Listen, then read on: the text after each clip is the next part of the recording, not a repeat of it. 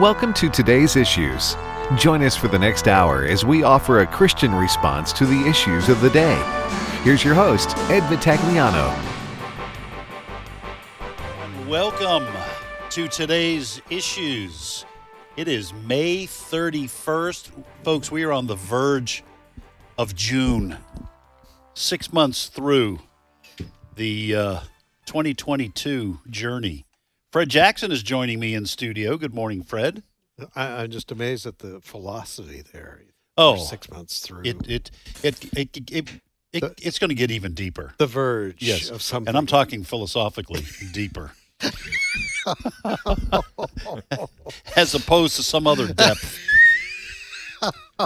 that uh, that ghostly voice, uh, laughter you hear in the background is Ray, Doctor Ray Pritchard of Keep Believing Ministries. Doctor Ray, where have you been, my brother? I where have have you just been? I've been out, out and about. Uh, I've been holding down the fort a little bit the hour before this. Yes. And then uh, and and now back with you guys. So great to be back and uh uh, so we're on the verge. We're on the verge of June. Is that what you said? The Yes. I, I just I like I was it. telling my wife uh, over the weekend. I said, do, "Do you realize we're about to hit June, halfway through the year? You know that that's what that's what just kind of strikes me is, uh, and then June twenty first.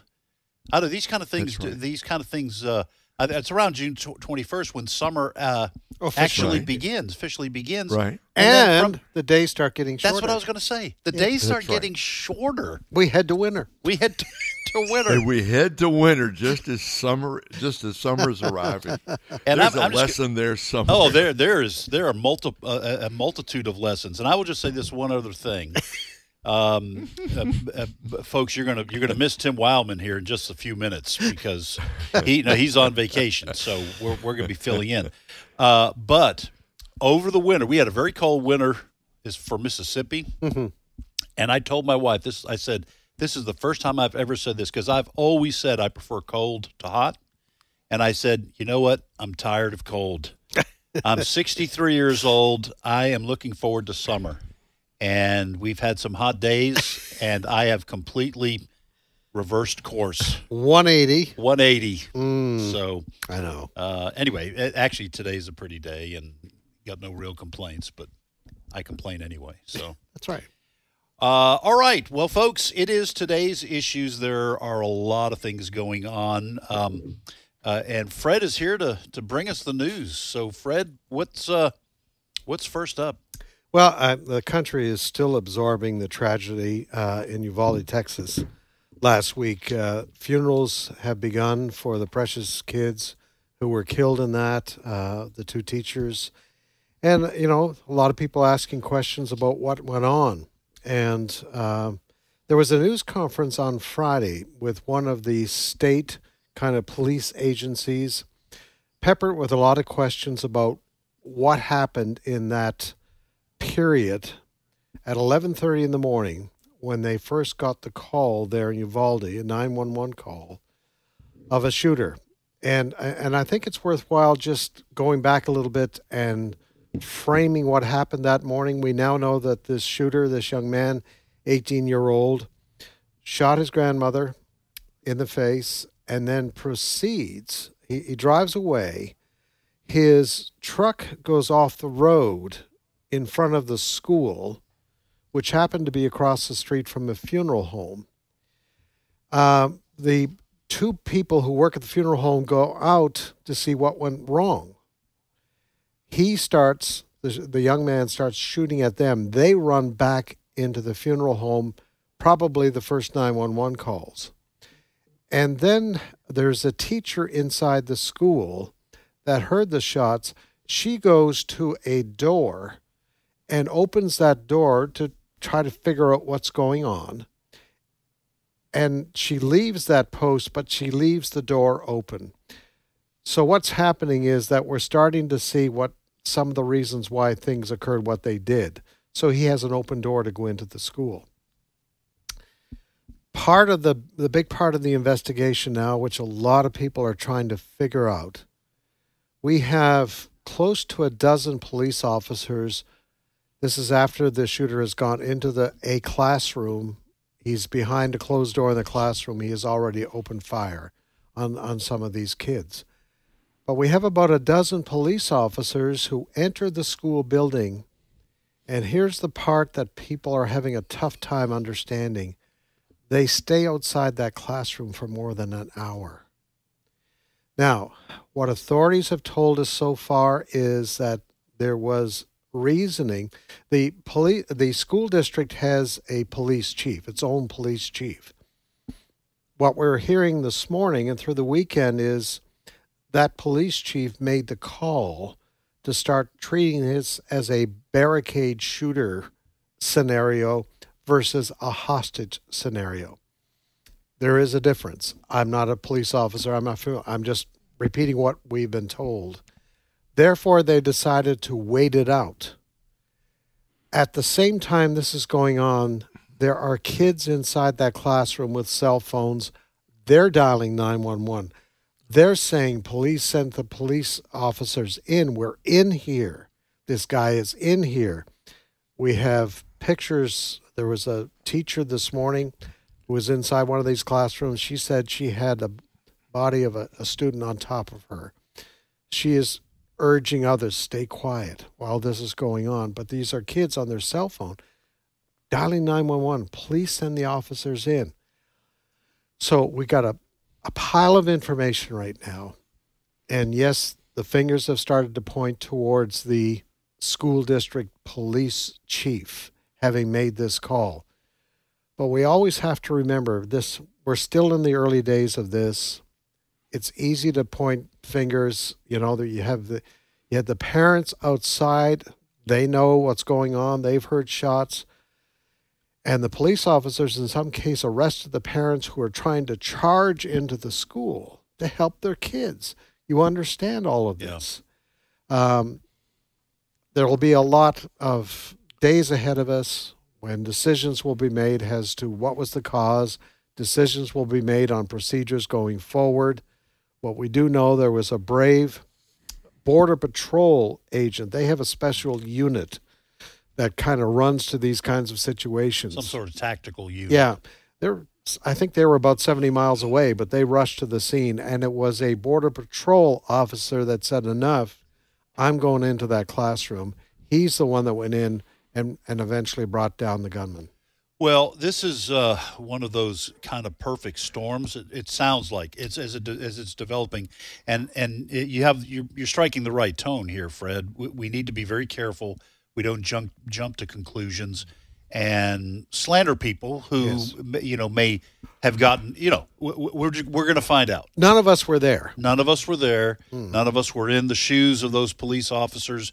I think most of us are starting to make kind of implicit assumptions or even judgments about what maybe should have happened and shouldn't. But uh, this is one of those situations that is so out of the ordinary. There's just, I don't want to say there's no dress rehearsals for it because that's part of what police do. They mm-hmm. basically have dress rehearsals for these kinds of things. But sometimes, like with the open door, with the teacher open, the, there there are there's an old expression. Um, everybody's uh, oh I can't remember it's it's some everyone has a plan for the fight until you get punched in the nose for the first time right something to that mm-hmm. extent mm-hmm. and and uh, that seems to be what's what's happened here is little small errors in judgment the open door those kind of things can sometimes lead to a kind of cascading mm-hmm. uh, effect that leads to a real catastrophe uh, ray I mean we're all we all have our patterns of life, and when those are so abruptly and violently uh, overturned, uh, it, it, sometimes we don't know what to do. Uh, this you maybe this is what's going to happen here.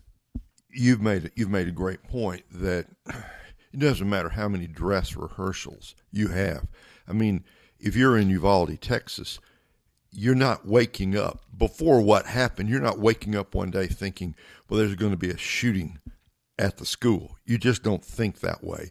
So it doesn't matter. You, know, you have a dry run through, you, you, you game plan it out. You say, well, if this happens, we're going to do this and this and this. But when it happens, all the training, it can only take you so far.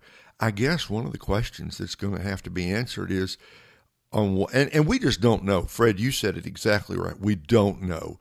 But clearly, there's going to have to be some clarity on what made that one person in charge think this was a, a question of a gunman who had barricaded himself versus an active shooter who was shooting the teachers and the students down one by one by one. Where did that where did that come from?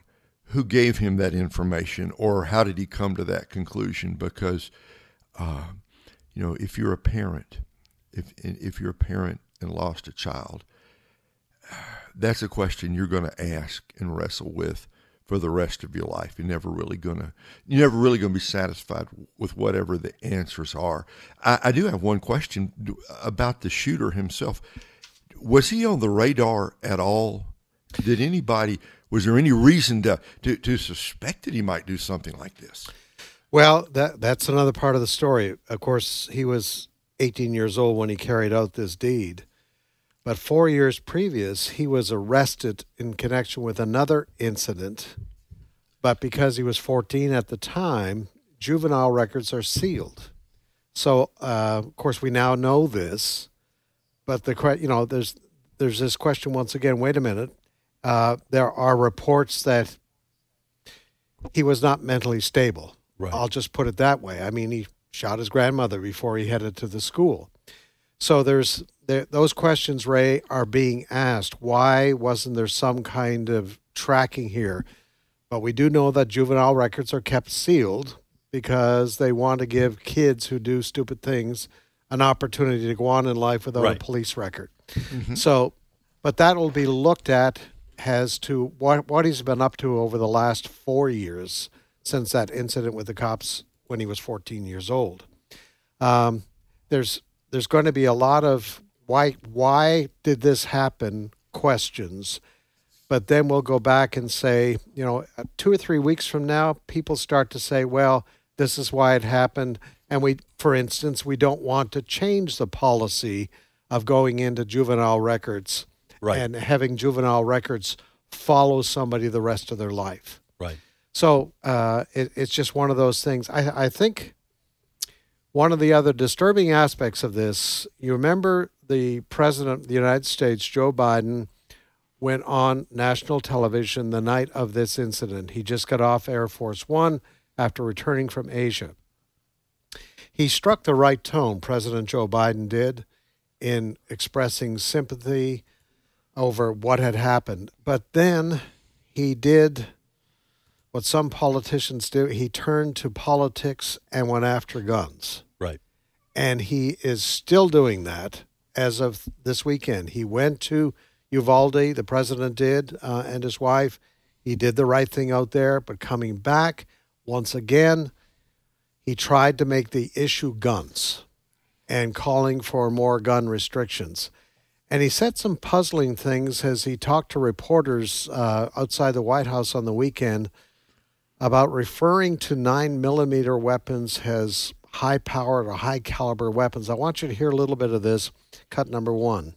A 22 caliber bullet will lodge in a lung, and we can probably get it out, may be able to get it and save the life. A 9 millimeter bullet blows the lung out of the body.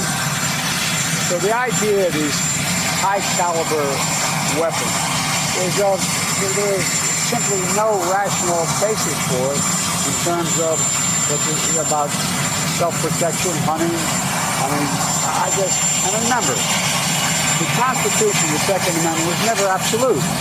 You couldn't buy a cannon when the Second Amendment was passed. Now, what bothers a lot of people is when Barack Obama was president, he used tragedies like this. Instantly, it's gun control, gun control, gun control. And the same thing is happening once again. So the attention gets torn away from where it should be on the families who are suffering from this tragedy to what seems to be a Democrat game plan every time one of these horrible incidents happens. Let's use this opportunity to call for more gun control. Yeah, you know this. Uh, uh, you know, and we do this just about every time we have one of these events. Okay, So we'll talk about why we have these events here in just a second. but this is a this is a, a complicated issue. Human behavior is a complicated issue. So you have questions about mental health. Is the mental health system failing? You have questions of liberty. Can you just simply, can I just report my neighbor and say, I think this guy's unstable? And then he's thrown into a mental health you know, clinic for 30 days for observation. There are questions of evil. I mean, demonic evil. I don't know how, from a Christian perspective, I don't know how you can look at a human being killing little innocent children without bringing a darker, more malevolent entity into the picture. Um, there are people who say it's video games, people who say it's violent movies, okay, all those kinds of things. And you know what? Everyone may have a, a piece of the answer, but you don't always know in this particular case what the explanation is going to be. And I will just add one other thing, Ray, and we'll get your, your take on this. Uh, the, the president, coming from a left wing perspective, completely misses the point when it comes to self defense. All right. So uh, I don't I don't want to have to wait 15 minutes for the cops to get there if there's someone outside my door. And if he's right, and I, I, I'm not saying he's right or he's wrong, but if he's right that a 22 caliber round is not going to end a life, then what's the point of me having a 22 if someone breaks into my house? If a nine millimeter is required, a nine millimeter round is required to stop somebody, that's what I want. And as a law abiding citizen, I've gone through classes to get my enhanced carry uh, permit. I want to be able to defend my wife, my daughter, if my grandkids are there. If someone breaks in, I want to be able to take them down. The president makes it sound like that's the wrong thing to want. Yes. Let's get a let's get a small round that goes into someone's lung and stays there. It makes no sense when you're talking about preserving your life. Ray, uh, my rant is over. Let me just join you in that rant. If you listen to what the president said, he, he, he appeared to be arguing it's better to shoot someone with this gun than with, he called it a, a high caliber nine millimeter. I'm not even sure what that phrase, I'm not sure technically what that phrase actually means. Right. Uh, we're not going to be able to get easily down to the bottom of this. I mean, I'm thinking about I'm thinking about what was just said, Fred, about this young man at the age of 14. Something happened, right? And mm-hmm. it's sealed, so we don't know, but something happened. And I take it he did not leave behind he didn't leave behind a manifesto, right? No. no statement. No. So we don't even know exactly what animated what was going on. in- Something was going on in his mind, clearly badly disturbed. Was he trying to make a political statement? Was he angry? Was he under the influence of some kind of substance? I don't know. I don't know how you stop uh, stop an incident like that happening that is not tied into. If it's not tied, if it's just apparently he something went wrong in his mind and he grabbed a gun, he shot his grandmother, went to the school. Seems to me we've got to get a better response time to the school. We got we've got to get better security at our schools all over the country. Um, beyond that, I don't know what we can do to stop an apparently unconnected act like this. How do you how do you stop it in Well, advance? well, and l- let me ask you both this. Uh, Fred, I'll start with you. Okay. So I, I have talked to lots of people, have read on Facebook or people making comments on Twitter or whatever that 40 years ago, 50 years ago, kids came to school with guns all the time. Yep. You know, uh, rifles in their uh, pickups and all that kind of stuff.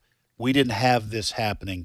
My understanding is the Swiss in Switzerland, every uh, uh, person over whatever it, the age it is, 18, whatever, they're all trained in the use of what are commonly called assault rifles. I'm sure it's an AR-15. The AR does not mean assault rifle. It's Armalite rifle. It, it's not assault rifle like people think. But they're all trained, and they all have them in their closets Yep. because they're all part of their military defense force. So why don't we see the Swiss shooting each other up? It's obviously not the guns. So let me ask you guys this. Is there something wrong with our country that is resulting in things happening today that don't happen today in Switzerland and didn't happen in our country 40 years ago? Well, I, I don't think there's any question about it. Um, I was just watching Fox uh, before coming in the studios. Uh, I don't know if you guys have heard, but this past weekend, 39 people were shot and killed in America. Philadelphia, Chicago, other Democrat run cities. So it, it goes, and I, I think this is your point, Ed, it goes to a much deeper problem in our nation uh, that goes to a mentality. I, I mean, we see these videos coming out of New York City. It just goes on and on and on. Uh, there is lawlessness being, I think, taught and ingrained in the minds of our young people today. Um, videos of people going up with mallets and breaking out windows and smashing and stealing and and there was another video this weekend of people going through this store and just picking up stuff stealing it and leaving so there's a there's there's a, a mindset that has taken over in many places in this country that says it's all right to do these deeds people being attacked on the streets of New York. There was a stabbing. Just yeah, a guy chasing a total stranger. It's just a, a, random thing. They don't know these people. They just go out and kill. So, some you know, I've heard people talk about the violence in video games. I've heard people talk about the violence being promoted in certain forms, genres of music. Oh, uh, yeah. Uh, I mean, but movies. I, movies. I think it does come back to a a spiritual thing We've disconnected ourselves as a culture from the moorings of God's word. Yeah. And what God's word says is right and wrong. And what happens is it's a Romans 1 yeah. situation uh, where people just are given over to these mindsets that they decide personally what is right and wrong. Nobody's going to tell me what I'm right. doing is wrong. Maybe people are angry because they, they hear over and over again that they're owed something by society because they've grown up in poverty. They've grown yeah. up in certain situations.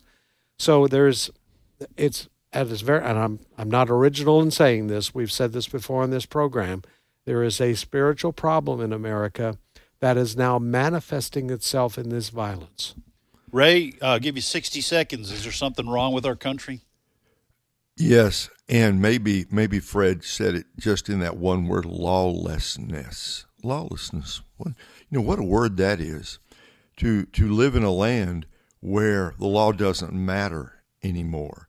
To live in a land where you can be a law unto yourself. It reminds me, Ed, of the book of Judges in the Old Testament every man did that which was right in his own eyes. Well, once you turn away from God, once you turn away from the Word of God, once you turn away from shared cultural values of integrity, honesty, compassion, freedom, when, when you turn away from that, this is what happens. People are going to take guns and they're going to commit horrific acts because they think they can and because they think nobody will stop them or there'll be no serious price to pay. That's where we are in America. Well, and I, I was just rereading this. I was thinking about the 60s, and I read that in an 18 month period uh, between 1970 and 1971, the FBI tabulated 2,500 bombings in this country. A lot of people don't remember. This is the Weather Underground. Uh, Students for Democratic Society, these kind of radical groups. 2,500 bombings, five a day. Hmm. Okay, so if you have a heart set on murder, you can find a way to do it. So, all right, folks, we're going to take a short break. We'll be right back. You're listening to today's issue.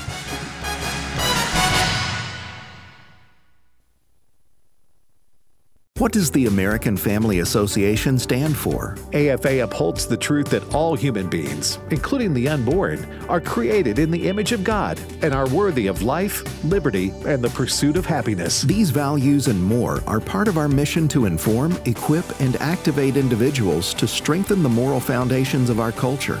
We also support the church. We want to be a leading organization in biblical worldview training for cultural transformation. Thank you for standing with us. Well, after two years of COVID shutdown, Israel is open for business again. Hello, everyone. I'm Tim Wildmon, president of American Family Association and American Family Radio. And you know, my wife Allison and I, we've been leading tour groups to Israel now for 20 plus years. And we're going to be joined by our sons Wesley and Walker as the family tradition continues in 2023 and we would love for you to come along with us. The trip is in March 2023. The dates, the cost, the itinerary, everything you need to know is at twholyland.com. That's twholyland.com. It's going to be a wonderful experience to travel with Christians from across the country to Israel and see the land where Jesus walked, where the Bible comes to life. Again, visit twholyland.com for all the information. Hello, Americans. I'm Todd Starnes with news and commentary next. Uh, my goal as a teacher is, is to impart knowledge and then be able then for them to take it and turn it into wisdom. As we teach, I think, okay, five years down the road, how will the material that I am teaching them really affect their lives and their careers? Hi, Todd Starnes here. Truett offers biblically centered degree programs. Check out truett.edu slash starnes. Chris Marquardt lost both of his legs to diabetes, but he hasn't let his medical issues stand in the way of living life. That's why he jumped out of an airplane over West Addison, Vermont, skydiving from 10,000 feet. It was a fairly uneventful trip until the landing. That's when Chris realized he was missing one of his prosthetic legs. It had blown off during the jump, a $20,000 leg now missing. So Chris went on Facebook and shared his dilemma. About a hundred people turned out to search around the landing zone, and the following day, a farmer found the leg in the middle of a soybean field. A terrific story about humanity and the corona crisis. It's nice to know there are still folks out there across the fruited plain willing to lend a helping hand to get a guy back up on his feet. I would urge you to read my latest book, Culture Jihad How to Stop the Left from Killing a Nation. It's available right now at your favorite bookstore and online at toddstarnes.com. One thing I ask from the Lord, this only do I seek, that I may dwell in the house of the Lord all the days of my life, to gaze on the beauty of the Lord and to seek him in his temple. Psalm 27 4. American Family Radio. This is today's issues. Email your comments to comments at afr.net. Past broadcasts of today's issues are available for listening and viewing in the archive at afr.net. Now, back to more of today's issues. And welcome back, folks. Ed Vitagliano sitting in for Tim Wildmon this week. I'm joined by Dr. Ray Pritchard and Fred Jackson. By the way, if you'd like to watch us do this radio show, you can go to Facebook and search for today's issues and click through. You can't go to YouTube because we've been banned or uh, put in jail or whatever whatever YouTube does.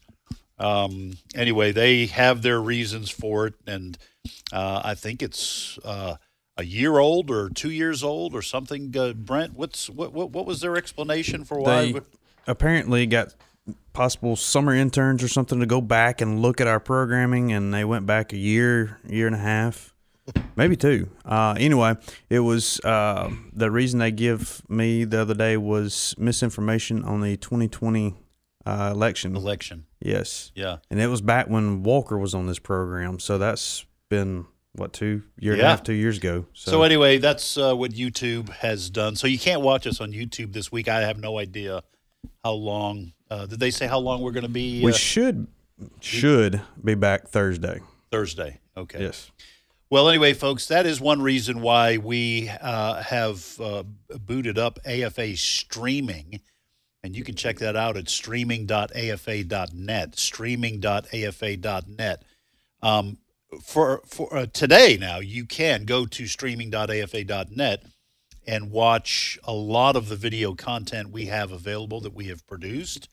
Uh, some of it is behind a paywall, a great deal of it is for free. To watch everything, all you have to do is become a Great Commission partner. That is to give to American Family Radio on a regular basis, on a month to month basis. And all of it is for free. The reason I'm bringing it up is because uh, we have folks uh, internally here working on uh, developing the software to get all of our programming radio wise, at least the AFR uh, produced talk shows, to stream live on our streaming platform. So we won't have to rely on Facebook or YouTube. Uh, we won't have to rely on them to agree with what we're saying, to allow us to uh, have our material on there. So uh, I don't know. We may still in the future be on Facebook and YouTube, uh, but we will certainly have, like this program, for example. If you're one who likes to watch us do radio, you'll be able to do that live on our streaming platform, streaming.afa.net. Please check it out. Fred? Well, uh, we were talking about gun control being talked about in this country. Well, uh, the prime minister of our country to the north, Justin Trudeau, decided, why can't I take advantage of what's going on in the United States? And uh, over the weekend, he held a news conference to announce a ban on handguns and large magazines. Cut number five. We're introducing legislation to implement a national freeze on handgun ownership. What this means is that it will no longer be possible to buy, sell, transfer, or import handguns anywhere in Canada. And will require the permanent alteration of long gun magazines so they can never hold more than five rounds. He went on to say, this was really interesting. The only reason you should have a gun in Canada is if you're into sports shooting or hunting. In other words, he told Canadians, uh, there's no need for you to have a gun to protect yourself or protect your property. Now, he said that as he was surrounded by 20 Royal Canadian Mounted Police protecting him. Yes. But you Canadians, uh, you don't need handguns to protect yourself from bad people. That's that's nonsense. But can you imagine? There's that's a total freeze. You cannot, as soon as this takes effect, buy or sell or import any handgun or gift. Yeah. You can't give one. either. No, any handgun, no matter how small, whether it's one of those little revolvers or whatever the case may be, you can't. And magazines, no more than five bullets uh, in a magazine. Yeah, because nobody's going to uh, smuggle in larger capacity magazines if you're uh, have nefarious uh, I, uh, uh, I purposes in mind. Also, there's did you mention did he mention in there the uh, mandatory buyback? Yes, of uh, high-powered weapons. Yes, Yes. What what they all call quote unquote assault rifles. Yeah. we've talked about that um, a, a fair amount of time. Look, uh, I I I like the idea. Now, and by, by the way, I believe that what uh, the Prime Minister of Canada, Justin Trudeau, said is what le- leftists in this country would love to do. Yes, I Or agree. They would they would love to freeze, confiscate, forcible buybacks, all those kind of. They'd love to do that. I think it's a good idea.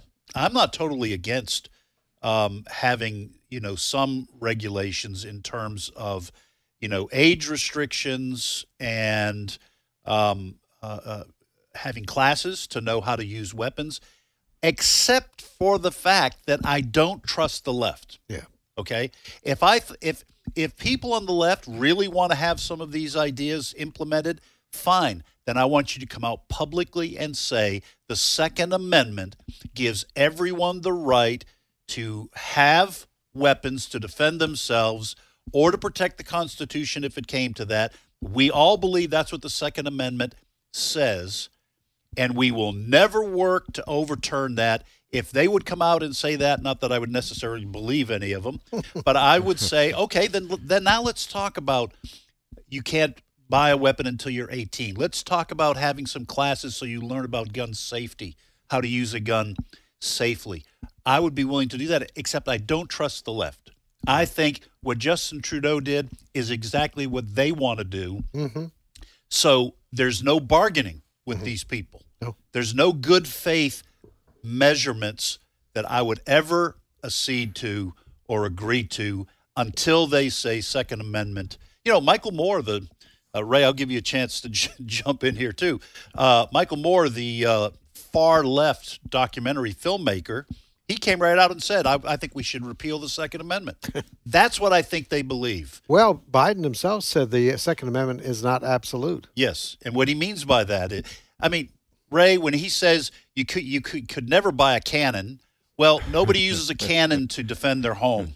That that is a red herring.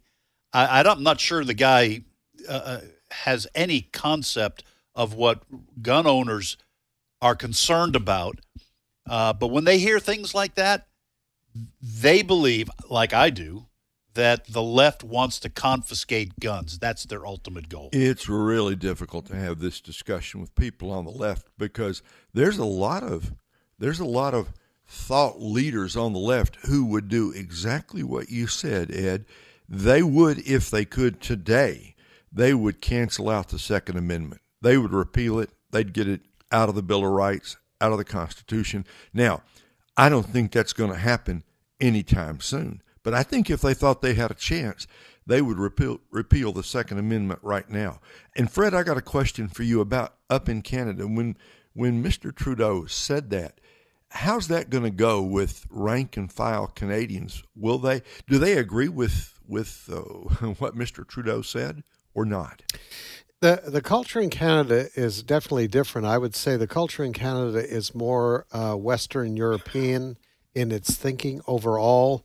In other words, Mm-hmm. they're comfortable with socialism, uh, so they they will be to a certain extent comfortable with this. But having said that, the way Trudeau treated Canadians uh, during the pandemic, you remember the trucking Right. Thing, Right. Oh, basically Yeah. uh, calling in the army that you know against these truckers who simply wanted to get rid of the vaccination mandate. That's all that they wanted in that. So um, uh, the thinking is a bit different. You will not see probably the level of opposition there that you would if Biden suggested that in this country. Right. You have the Second Amendment to protect you there. They don't have a Second Amendment up there. So I, I think the read in Canada will be somewhat passive, but I think a, a level of growing concern of government control over your life. That for sure is building in Canada.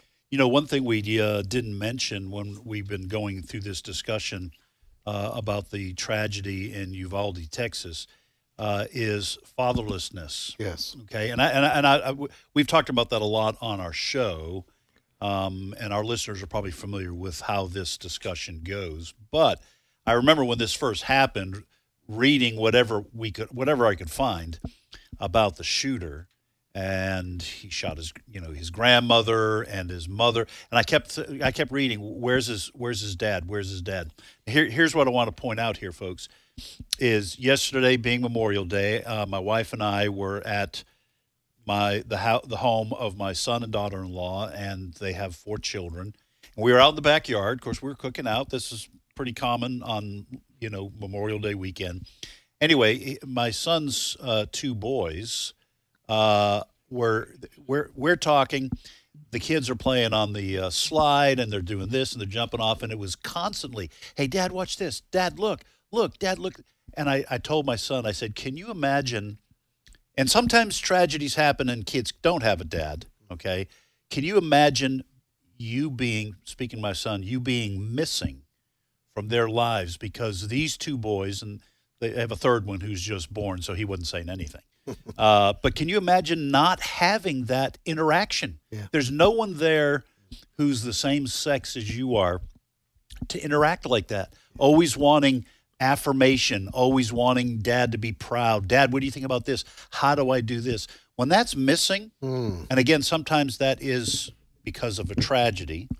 Memorial Day, a day when we honor those who didn't come home, Yes. okay, and weren't in their uh, the lives of their sons. But um, not having that back and forth with a man, especially a godly man, that leaves a big hole. And one of the things we were talking about uh, during the break, I don't know if we discussed this at all, uh, in the first segment, but you, you were mentioning where so many people feel the right to be angry and take it out on society. You know what a dad does? A dad confronts that impulse when you're growing up and helps a young man channel that, control it, Yes. channel it in the right direction, deal with it in an appropriate way as an adult. Well, son, the world is not going to always give you what you want. Here's how you respond. If you don't have that in your life, that that's a deficit. Yes. And I think we have a lot of young men who don't have that for a variety of reasons, broken homes, what have you. But that means they are not equipped emotionally or mentally or spiritually to handle what life throws at them. You toss in violent media, okay? I'm not saying everyone does it if you play a violent video game, but you toss that into a young man's life and you give permission. You want to steal? Go to the local CVS, take what you want. They owe you. Yes. I'm telling you, this is a a uh, a a mixture that is going to be combust- combustible. Yes. And uh, Ray, you've been a pastor for many years. Wh- What's your take on that, on fatherlessness? all we can say is that no family is going to be everything it ought to be in the eyes of God unless there is a father who is strong and compassionate and wise and completely committed to leading his home in the paths of righteousness and godliness and integrity. Anytime you take a father out of the family, things can never get better, right? Right. They just can't. God intended there to be a mother and a father who love each other, who love the Lord, and who love their children. And when you've got that, you've got the building blocks for a stable society. Take the father out of that picture and look. God bless all the single moms, right? Amen. They they labor under heavy difficulty. We love them and we pray for them, but we know because they know it would be so much better if there was a godly man who loved his wife, loved his kids. Those kids are going to be in such a better place and our society would be stronger. So at the bottom of all of this is the problem of fatherlessness and it's just so far guys that problem is just getting worse. It is not getting better. Right. Well, we have somebody uh, in studio with us uh, talking about wanting to try to do something good for our society and to impact our culture for the sake of righteousness. We have in studio with us our very own Joseph Parker, who's director of outreach and intercession. He's host of the Hour of Intercession, heard weekdays at 3 a.m. Central Time here on American Family Radio. Pastor Joseph Parker, uh, thanks for joining us. Good to be with you, Ed and Fred. Good to see you all today. Well, so uh, Joseph, tell us, uh, tell our listeners a little bit about uh, what you're doing to try to bring the influence of God's Word into the lives of young people, but anybody. Well, you know, Ed, again, I really appreciate the opportunity to share about this particular project. It's, we call it the Ten Commandments Project. We've been carrying on for a few years.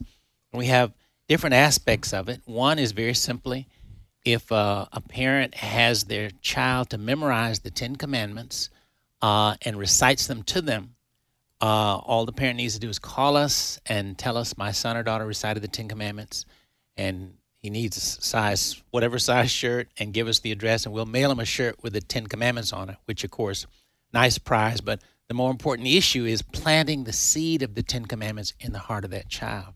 Another aspect of it is encouraging. We we lead them, and we encourage churches to lead projects of four weeks projects where they teach them the meaning of the Ten Commandments as well as have them memorize them. We've had a number of churches or individuals to do that. But one of the more recent projects has been a pro life speech contest, whereas young people were invited to uh, write or have someone write, help them with a speech about specifically thou shalt not murder. And we in, started out a little slow, but we ended up with about 40 young people shoot, submitting uh, videos of speeches, and all of them are powerful. But it's been an exciting discipleship project for them to be a part of because what has been very encouraging is to hear the parents talk about how this project changed their, their son or daughter. And so uh, we were going to listen to a portion of one of the speeches this morning from a nine year old little girl named Sophia from Florida. All right, uh, Brent, go ahead and uh, we'll let our, list, our, our listeners hear part of this speech. Uh, it's two minutes long. Uh, the, the, we uh, we have a smaller clip, but the full speech is I think about two minutes, and we're gonna Brenda's gonna post that, or have you already posted it? It's already posted. the full two minutes, but we want you to get kind of a flavor of uh, what Pastor Joseph has been doing. Go ahead. Hi, my name is Sophia, and I'm nine years old, and this is my sister Savannah. I want to talk about abortion. Some doctors say that the baby is just a little dot, but in real life, it's an alive baby. In Exodus 20, it says, Thou shalt not murder. And the Bible tells us how to live. Also, even if you already were abused or had sex before marriage, you should still have the baby. And give it up for adoption, or, or you could keep the baby. Even if you already um, had um, abortion, I w- just want to tell you uh, something that could make you happier. In the Bible, there was a woman who did bad things, and everybody was about to throw rocks at her. But Jesus said, Only if you have not sinned, then you can throw rocks. But everybody has sinned, so no one could throw rocks. And then Jesus said to her, Go sin no more. Uh, that that's uh wow. yeah Wow. Ray, go ahead, ju- jump in here. That that's that's powerful stuff coming. This was a nine year old. A nine year old little girl with her little baby sister sitting on her lap during her speech. Oh, God bless her. I mean, there's as much truth there as you're ever going to hear, and said so quickly, so brilliantly, so biblically. God bless her. That's fan- fantastic, fantastic little speech. So this uh, this you've done this for several years. This kind of uh, speech content. The, the point is to get young people used to speaking out about their faith, and in this case, the Ten Commandments. But any church can do this, right? Any church can can hold these kinds of contests to get our kids saturated in the Word of God, not only for themselves and the benefit that that brings to their spiritual lives, but then they are more. Uh, I think they, they will more readily be able to express it to other people. Right. To plant the word in the hearts and the minds of our children to begin with, but then also helping them to learn to engage the word of God and put it to work in society. Because of course the speeches are they it goes beyond the contest because we're featuring these speeches on Facebook. This little girl could speak to any politician or preacher or anybody else in our nation to an issue that's very much uh, an issue going, you know, being engaged in our nation right now. You know, standing for life. And so it's helping you, giving youth an opportunity, a platform to speak truth into our culture.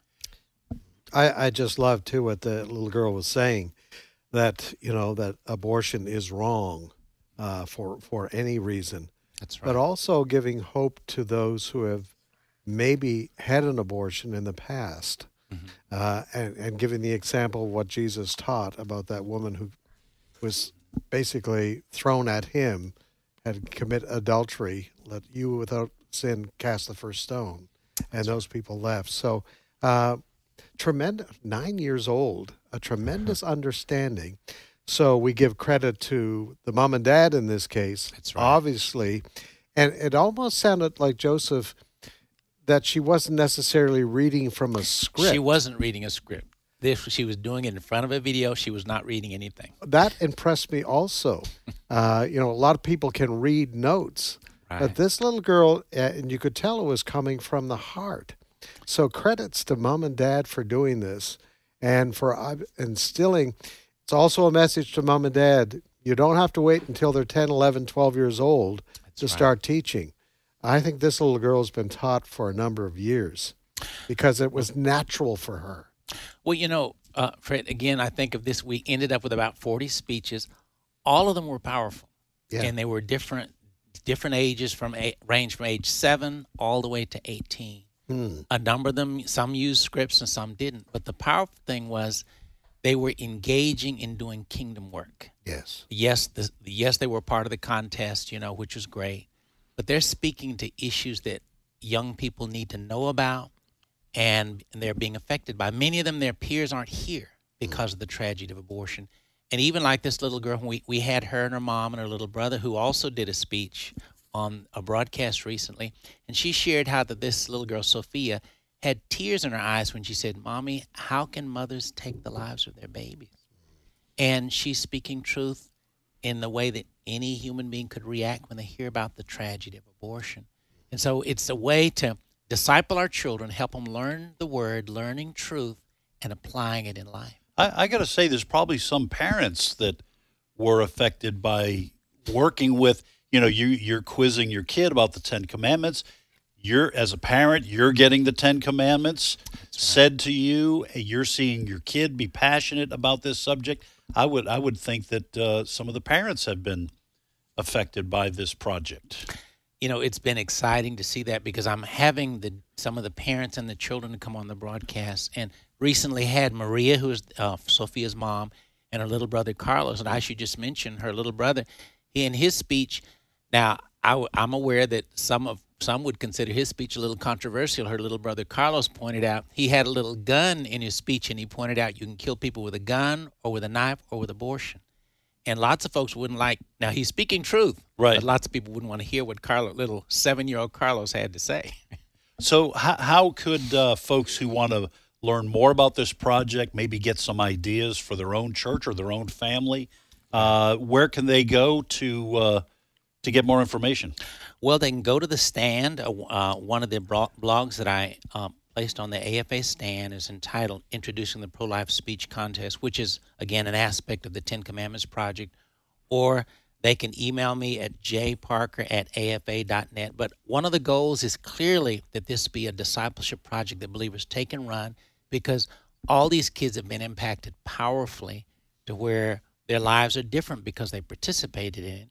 But of course, as other people hear their speeches as well, they too are impacted by these young people letting the Holy Spirit use them to speak truth into our culture. Hmm. Well, Pastor Joseph Parker has been our guest. He's Director of Outreach and Intercession, also host of the Hour of Intercession, heard weekdays at 3 a.m. Central Time on AFR. I know that's a little bit uh, early in the morning for many of you, but you can go and get the podcast and listen.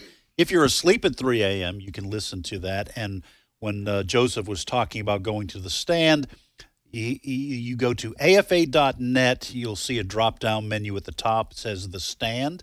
You can search for Joseph Parker and pull up whatever he's written that is uh, still up there on The Stand. That's our blog site uh, online.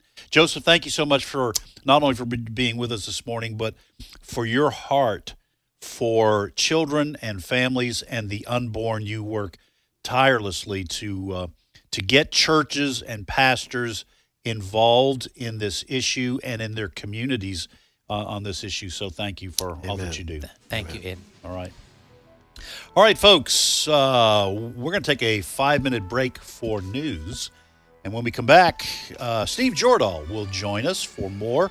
You are listening to today's issues on the American Family Radio Network. By the way, I did mention podcasts. You can go to AFR.net and your favorite programming has podcasts. That means if you miss the live version of the show, you can download the podcast and listen at your leisure. Also, recommend that you get the AFR app for your smartphone or other portable device, and you can listen anywhere you have a good signal. You can continue listening to American Family Radio programming. Again, five minute break for news. We will be right back. Please join us.